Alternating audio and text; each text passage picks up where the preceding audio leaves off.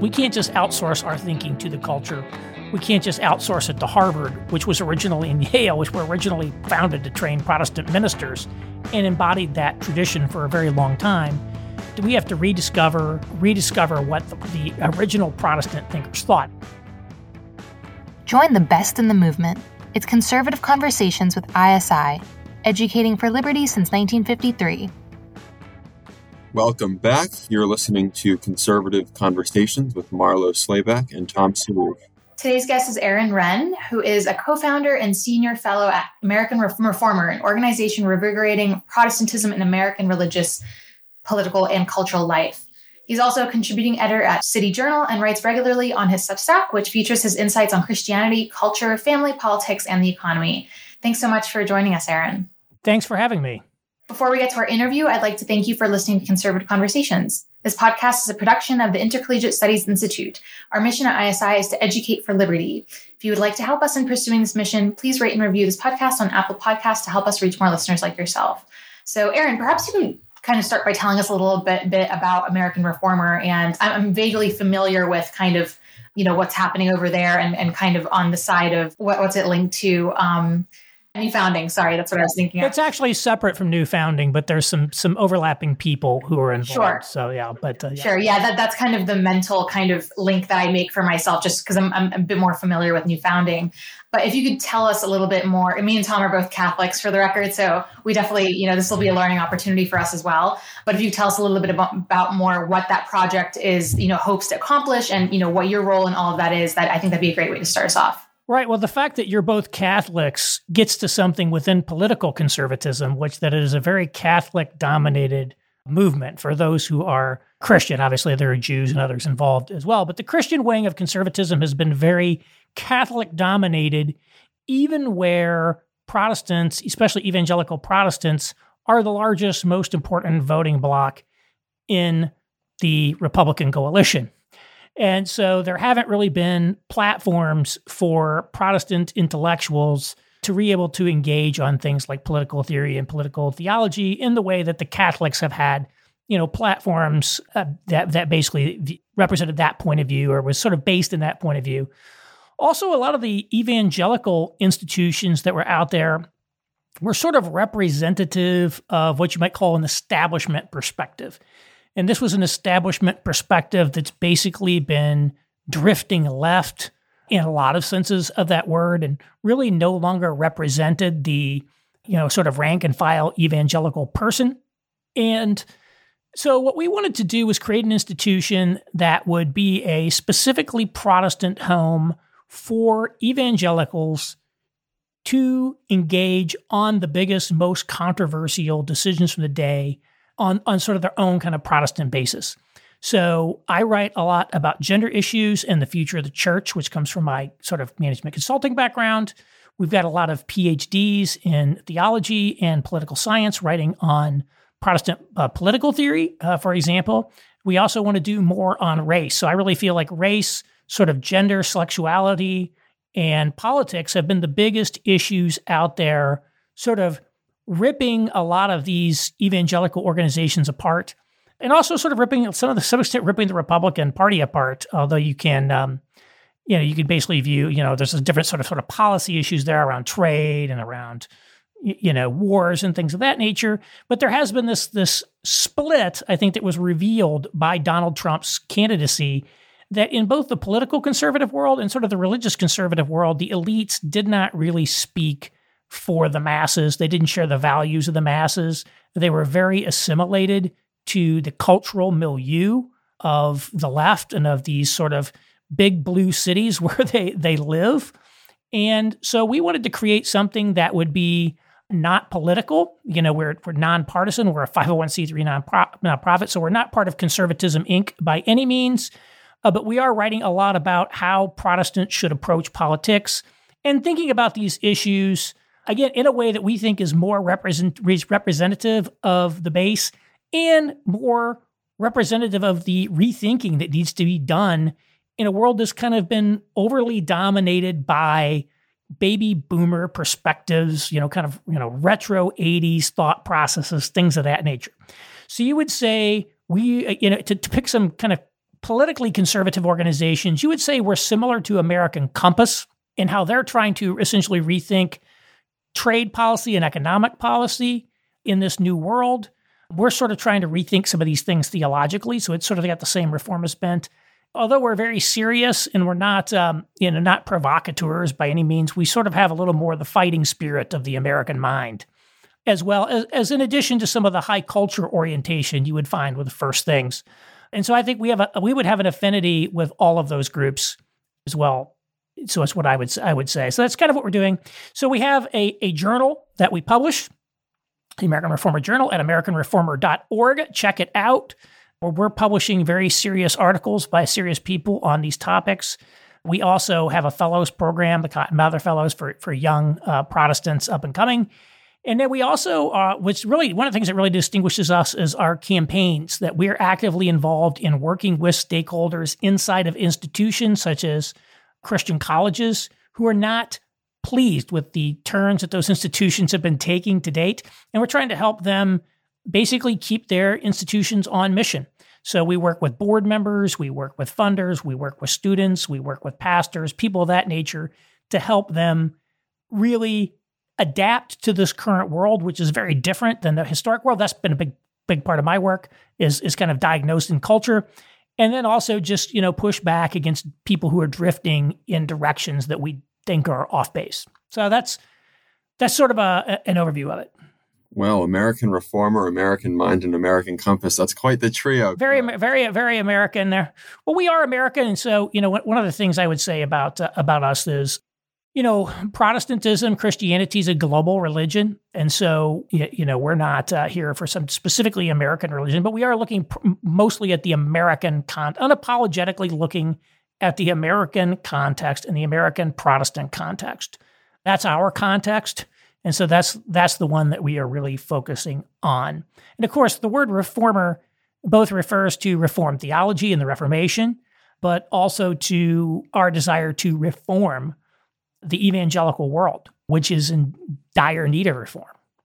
Well, then let's jump into that because you gave a lot of different entryways into different topics that we could explore, and I'm sure we'll get into all of that. But in terms of reforming the evangelical movement in America, could we maybe, since like Marlo said, we're both Catholics, so I don't think either of us are particularly well informed about the history and the place of evangelicalism in American, not only American, the American religious scene, but American politics. So maybe you could give us a primer on how we've gotten to where we are today. So, first is how do we define what an evangelical is? And there's a lot of different ways to do that. There's a lot of debate over that. I define it primarily sociologically the main survey methodology used for categorizing people's religions in surveys is called the RELTRAD model. And there are basically three options for Protestant mainline, evangelical, and black Protestant. And so the main line are the traditional established denominations, you know, Episcopal Church, Presbyterian Church USA, Evangelical Lutheran Church in America, the United Methodist Church is classified in there, the you know, the Reformed Church in America, the United Church of Christ, these old school denominations that really dominated Protestant life, especially elite Protestant life, up through the mid century before they really went into decline. Obviously, the Black Protestant tradition is the Black church tradition, which itself is extremely diverse. Uh, there's no one Black church, but that's kind of its own thing. And basically, if you're not in one of those two buckets, congratulations, you're an evangelical. But you know, really, what what we think of as evangelicalism started got started in the 40s it was often called neo evangelicalism because there's other things that have gone by evangelical in the past. In continental Europe, evangelical just means Protestant.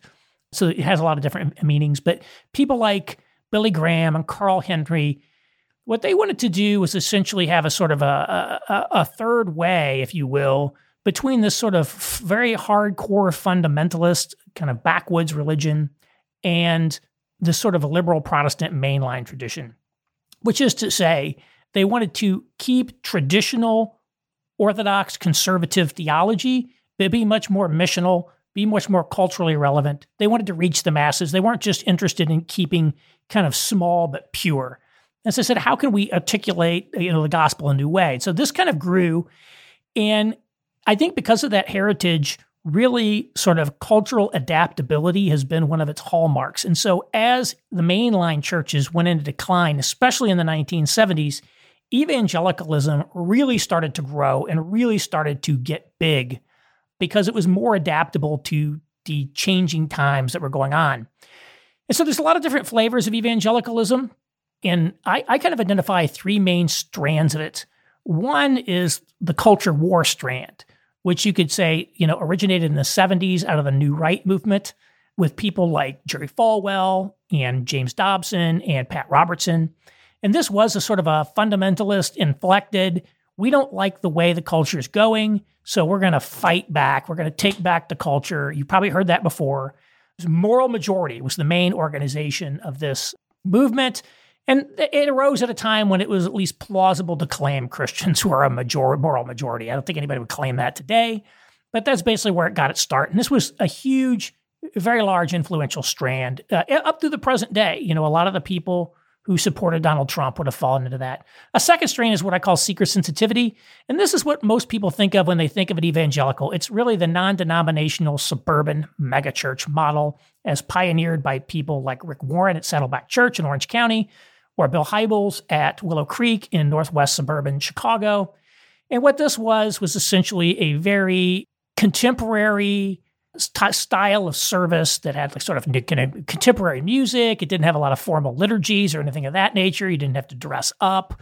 It preached very therapeutically, with very applied. And the idea is let's figure out how to reach people who are abandoning these old, stodgy mainline churches.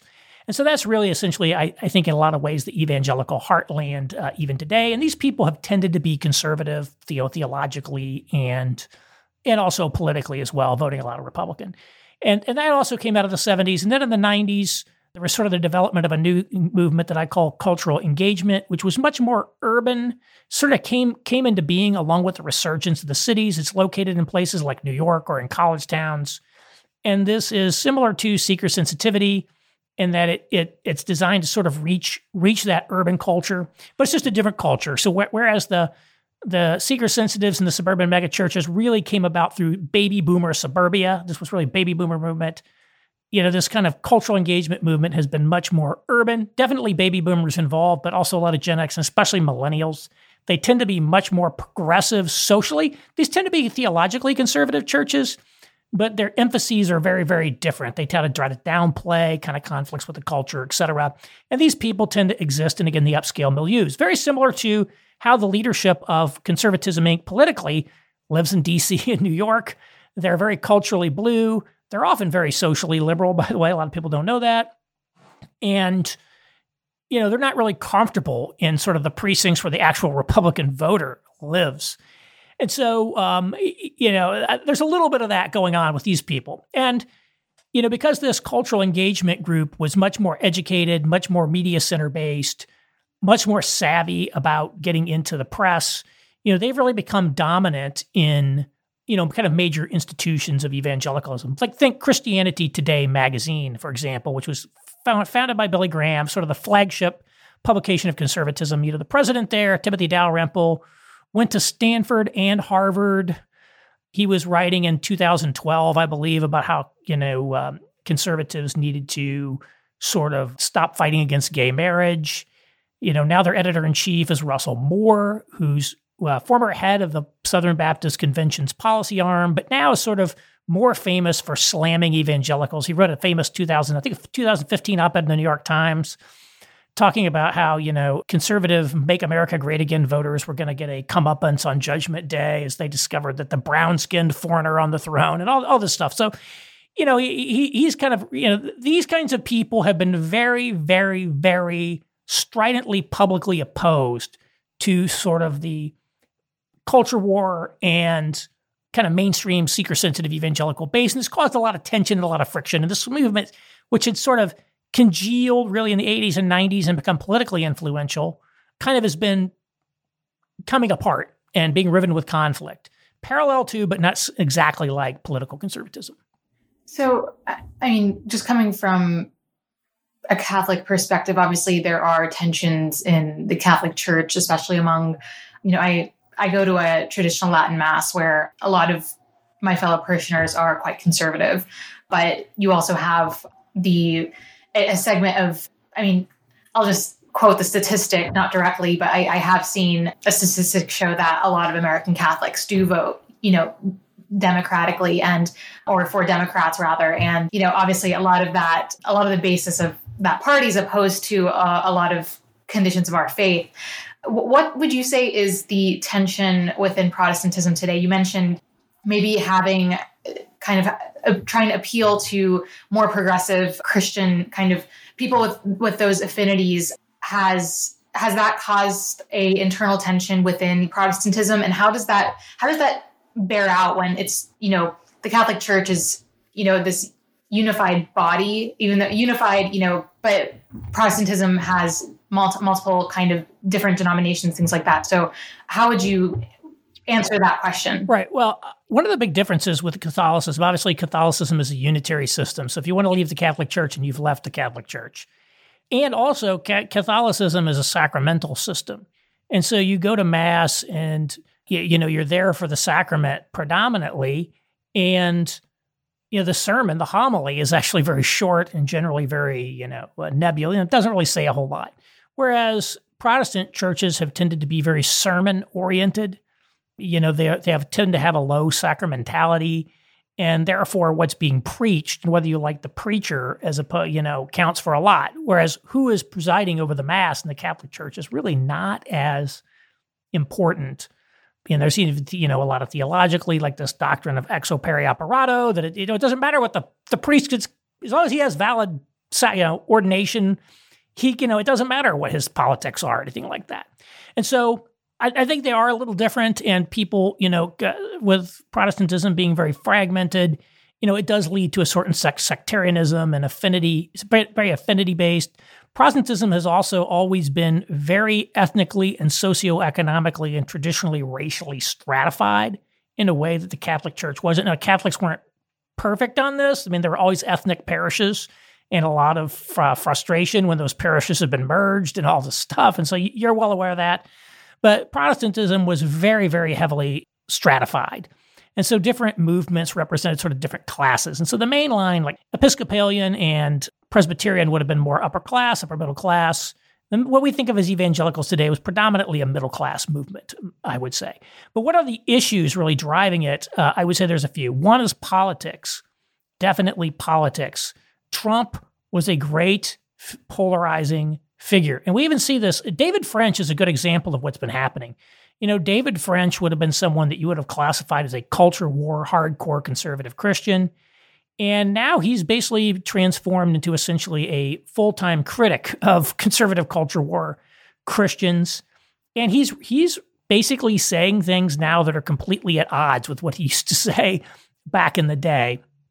And so he's much more aligned with the call it establishment position that maybe he he would have before. So he sort of like changed his alignments a little bit, often over over politics being one you know, do you support Trump? Do you not support Trump? Now, keep in mind that evangelicals in the 90s, when Clinton was impeached, one of the rationales was he's just simply morally unqualified to be president. You know, his, you know, he does not meet the moral standards for leadership. Then all of a sudden, Trump comes along, and I don't think anybody would say he's really an exemplar of Christian, um, you know, moral living. And yet, some of these evangelicals support him, and a lot of people. This is legitimate. It wasn't all about class or anything like that. A lot of people said legitimately how can you support this man who's a braggart, who's, you know, a liar, who's a blowhard, who's had all these affairs, all these marriages? Like, how can you possibly support that? And so I think that was one, you know, this this migration from a sort of a politics of morals to a type of realpolitik politics has been one.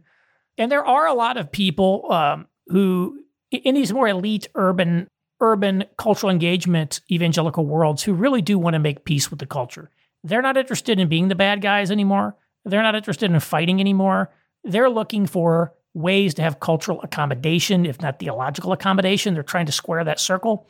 And that's causing a lot of you know a lot of static i think in disagreement with these other sort of evangelical uh, people and again trump was really a polarizer there a second one is wokeness i mean a large chunk of the evangelical church has gone all in on sort of a BLM inflected uh, theology of race. Very few of these people know anything at all about race. Candidly, I, I am so unimpressed with their with their knowledge and substance.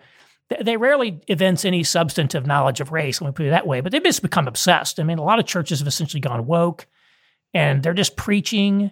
They're preaching essentially the the woke race ideology from the pulpit, almost verbatim, maybe with a little bit of Christianese kind of put in there, but it's it's the same stuff as the exact same secular world, and that has really caused a huge huge dissension as well. So call, I would say wokeness and Trump have really been the two big ones, and then to a lesser extent, kind of sexuality.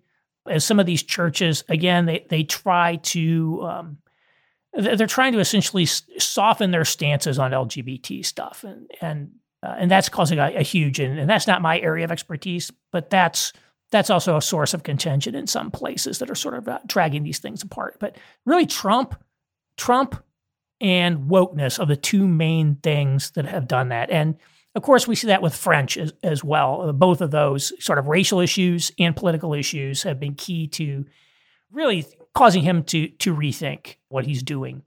And so what's happened to him has happened to lots of other people from the senior to the retail levels. Not necessarily his precise journey. Some people have moved the other way.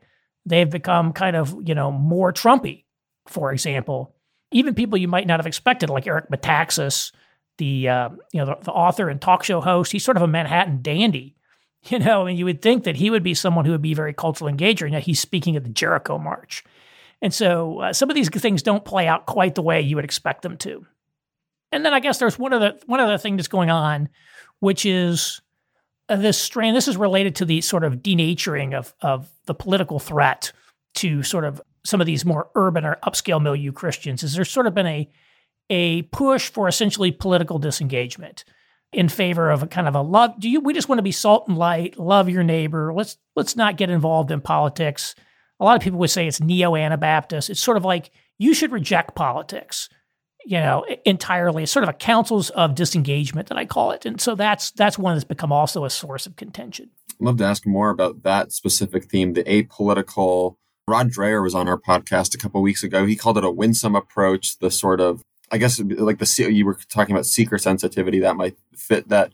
Do you see that as uh, you wrote, you wrote a piece for First Things that I got a chance to read sort of looking at cataloging, I think cataloging is the word, the progression from when Christianity was the political, social, cultural norm of American society to then what you called the neutral world, where it was neither, I guess, a good thing nor a bad thing. And now with the Trump effect and with wokeness, it's, it's now hostile. To be a Christian is to be a bad thing. It's to be ignorant. It's to believe in outdated, harmful ideas, what have you. Do you think the winsome approach or the seeker sensitivity, do you see that as, I guess, maybe good for its time, but now insufficient to the threats we face? Or is this almost a causal thing? This sort of softer approach, de emphasizing a rigorous theology, and maybe even an end times or something more that has more teeth to it as causing this sort of capitulation to wokeness? Because I see everywhere now when I'm driving around. I know the church is Protestant, and if it has a BLM sign and the pride flag outside of it, and I just think that just doesn't. I'm obviously as a Catholic, I have my beliefs about the t- church teaching on marriage, but just the idea of Christianity being such a mouthpiece for sexually sexually re- retrogressive ideas and practices just seems so at odd so at odds. So I'm wondering if you think that the winsome approach or how the evangelical world responded to the culture and to cultural innovations has, I, I guess, either cut against the ratchet of left wing ideology taking over or has maybe contributed to it, albeit inadvertently.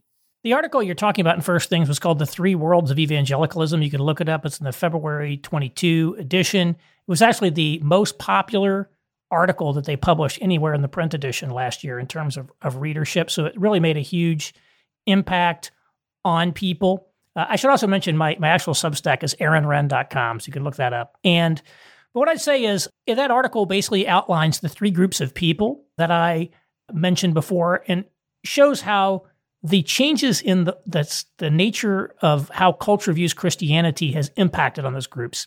So Christianity basically reached its high watermark around 1960 in America, then it went into decline. And I divide that period of decline from, say, 1964 to the present into three phases or worlds that I call the positive, neutral, and negative world. The positive world is, say, 64 to 94. It's a period of decline. Let's be clear about that. But also, culture is still basically positive towards being a Christian. You know, you could call yourself the moral majority, and people aren't going to laugh you out of the room. If you're, you know, caught having an affair like Gary Hart in 87, you get flushed out of the presidential race you know, being known as a good church going man makes you seem like an upstanding member of society, that sort of thing. Then from 94 to 2014, we were in what I called the neutral world. You know, this decline hit a tipping point and the positivity was sort of all ended, but we weren't quite negative yet either. And in this period, Christianity is just one more affectation or lifestyle choice among many in a pluralistic public square. Some people would say, Oh, you know, I'm a, I'm a Christian. And you would say, Well, I'm great. I'm a vegan. Let's talk. And you say, Let's have a talk. It's just one more thing you could do. And then after about 2014, we actually hit a second tipping point into what I call the negative world, in which for the first time in the 400 year history of America, Christianity is now viewed negatively by society. Being known as a Bible believing Christian does not help you get a job in Silicon Valley. Quite the opposite, in fact. Christian morality is now expressly repudiated and viewed as the greatest threat to the emerging kind of new public moral order. And so I argue that what's happened to evangelicalism is as we've entered this negative world and there's these pressures from secular society are bearing down on these three groups, they're sort of deforming and morphing and it's producing a lot of this conflict. And what I argue is uh, rather than trying to you know fight it out or try to extend these other models, what we should do is adapt to this new scenario just as through the positive and the, the, neutral world, evangelicalism adapted better than anybody, which is why it grew with seeker sensitivity, culture war, cultural engagement. What's the model for today? Like Rod Dreher's Benedict option is an example of that. Now, what I would say is the churches you mentioned with the BLM signs and the pride flag are almost all mainline churches. Those are not evangelical churches. They tend to be very socially and politically progressive. So, and, and culturally, just completely distinct they're, they're it's it's almost like the difference between Catholic and Protestant, just sort of the cultural difference between those churches and mainline churches. But nevertheless, you know, the mainline is getting sort of roiled by this. And I think, you know, uh, Dreher's book was probably a little early to market um, in that, you know, a lot of people gave him a lot of flack over the Benedict option, but now he'll tell you they're all coming back and saying, hey, I, I disagreed with you then, but boy, I agree with you now. It's become undeniable. It's become undeniable. And so that's that's one thing I would say. And what I would say is the the strategies of the past don't necessarily have a, a an end date. You know, there, there, there's still going to be culture war people that can be successful. There's still going to be seeker sensitive people going to be successful. There's still going to be cultural engagement people, which are the ones that you think of as the winsome people. They're going to continue having success in certain contexts, but we just need to add more tools to the tool chest. It's not about throwing the old tools away necessarily. It's about how do we add some new tools to the repertoire. I, I actually have not been involved in the the winsome wars for the for the most part, you know, because I think they they there is there is a legitimate debate to be had over style. I certainly think there's a legitimate debate to be had over style, but I also think we also need to think about substance. And uh, this is not so much in my article, but it's been a big focus of my work it's basically how I got engaged in sort of Christian work in general is there's a lot of things that sort of evangelicals have taught and believed they're simply wrong. and therefore we need to correct them in order to do that. Not that the core theology, they're not matters of core theology. We're not talking about the gospel here or sola scriptura. We're talking about things like I think purity culture, for example. If you remember purity culture, this idea of, you know, how you go about dating like everybody now admits, kind of purity culture was a big mistake. we went a little wrong there. We, we're, we're, actually like giving life coaching advice to people that turned out to not be accurate and hurt some people. And so these, these are the sorts of things, particularly on sort of gender issues and men's issues. Like the way that they talk about gender is just off. So I'm really to be more focused on the substance than the style. You know, all things being equal, you know, it's it's better to be, you know, uh, low conflict than high conflict, but sometimes you can't avoid conflict either. You have to be prepared for the conflict. I want to circle back to um, the discussion on wokeness because a accusation that I think a lot of post liberals who, you know, a lot of them are Catholics will level against Protestantism, especially in the US, is that it paved the way for relativism and some of the social pathologies that we see today because, you know, their argument is that Protestantism made it so there it was more up to individual interpretation revelation versus this objective magister- magisterium that you see in, in, in, Catholicism. And you know hundreds of years later we get drag queen story hour. What what would you respond to that accusation? You know if i'm, I'm sure you probably have read you know pieces on this or maybe uh, have some response to um, that belief. Well what I would say is you, you hit something that gets right at why we started American Reformer. If you look at what all of the kind of post Reaganite or post, you know, post liberal or whatever thinking, it is very Catholic dominated. And the people who are doing it are Catholics with an axe to grind against Protestantism. They're animated by an anti Protestant animus that's very clear in, in Patrick Deneen. For example, he doesn't like Protestantism. And, you know, unfortunately for them, America is a Protestant country. And they quite like America, I think, for the most part. And so that's one reason, you know, if, if you want to create something that's going to appeal to people, it's going to have to be something that's culturally resonant, which is Protestant. It has to be Protestant based. It has to be culturally resonant with the people. With something like Catholic integralism, which is a completely outre ideology, is simply not going to be you know, I'm not a deep expert on the Protestant Reformation, but I think if you look at the history, it's very clear that Protestantism did not spring forth fully formed from the brow of Martin Luther when he nailed his theses. Protestantism was one of many currents of reform that were ongoing in the Catholic Church, extending back at least a couple hundred years before Protestantism.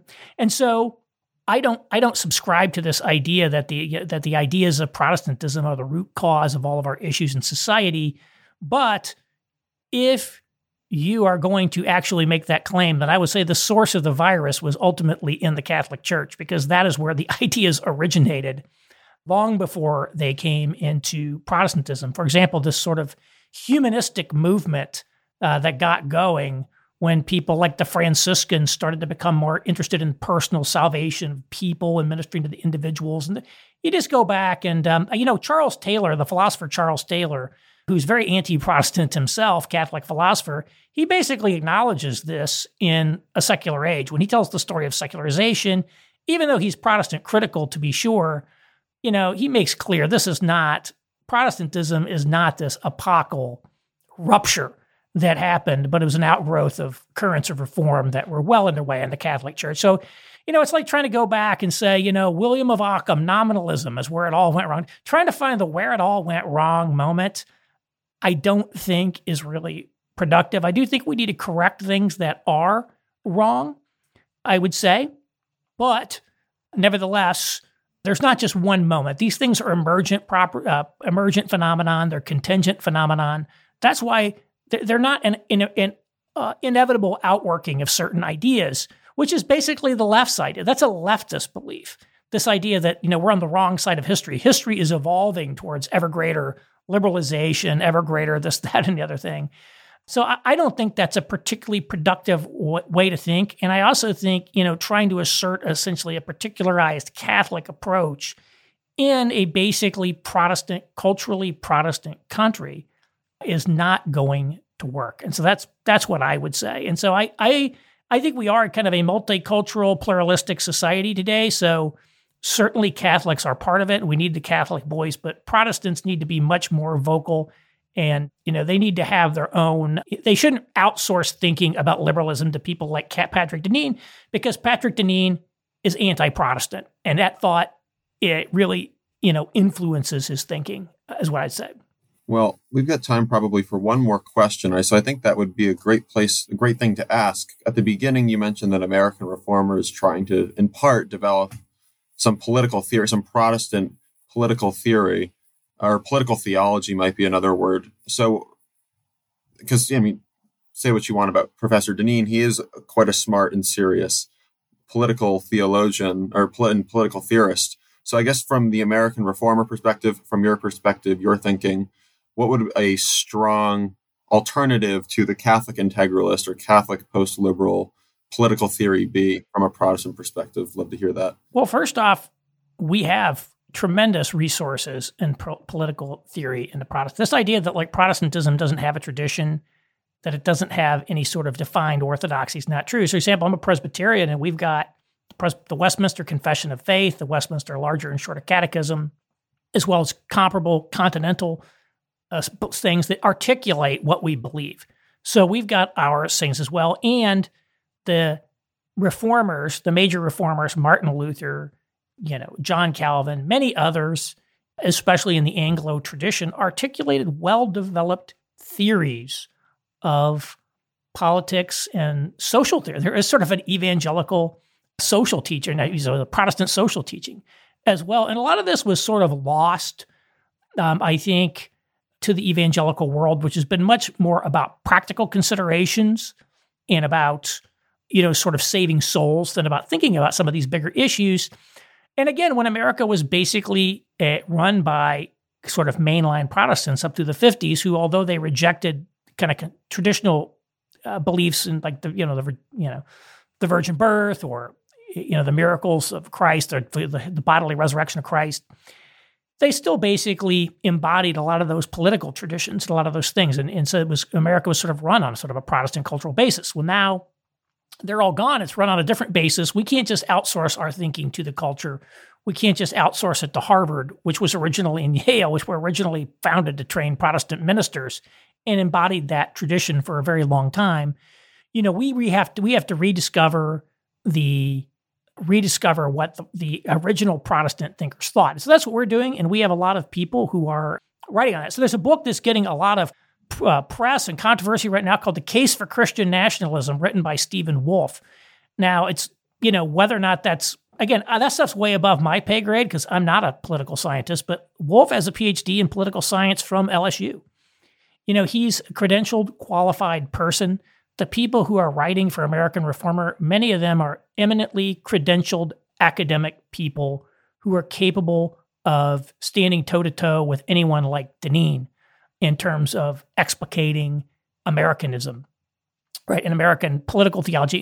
And by the way, one of the things that conservatism has done, for example, has essentially read Protestantism out of the American founding, uh, where, where Protestant points of view are heavily, heavily embodied into the very structure of the Constitution.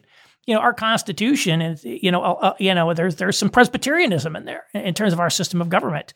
You know, there's some there's some thought process uh, about that, and so you know, I think conservatism has tended to, you know, because it is so Catholic dominated, has tried to essentially read Protestantism out of the founding, which is not true. These were essentially all Protestants who had it, and many of them, although again, they may have had some, you know, somebody like Thomas Jefferson may have had some dubious, you know, dubious theology. Somebody like James Madison may have been very, very secular.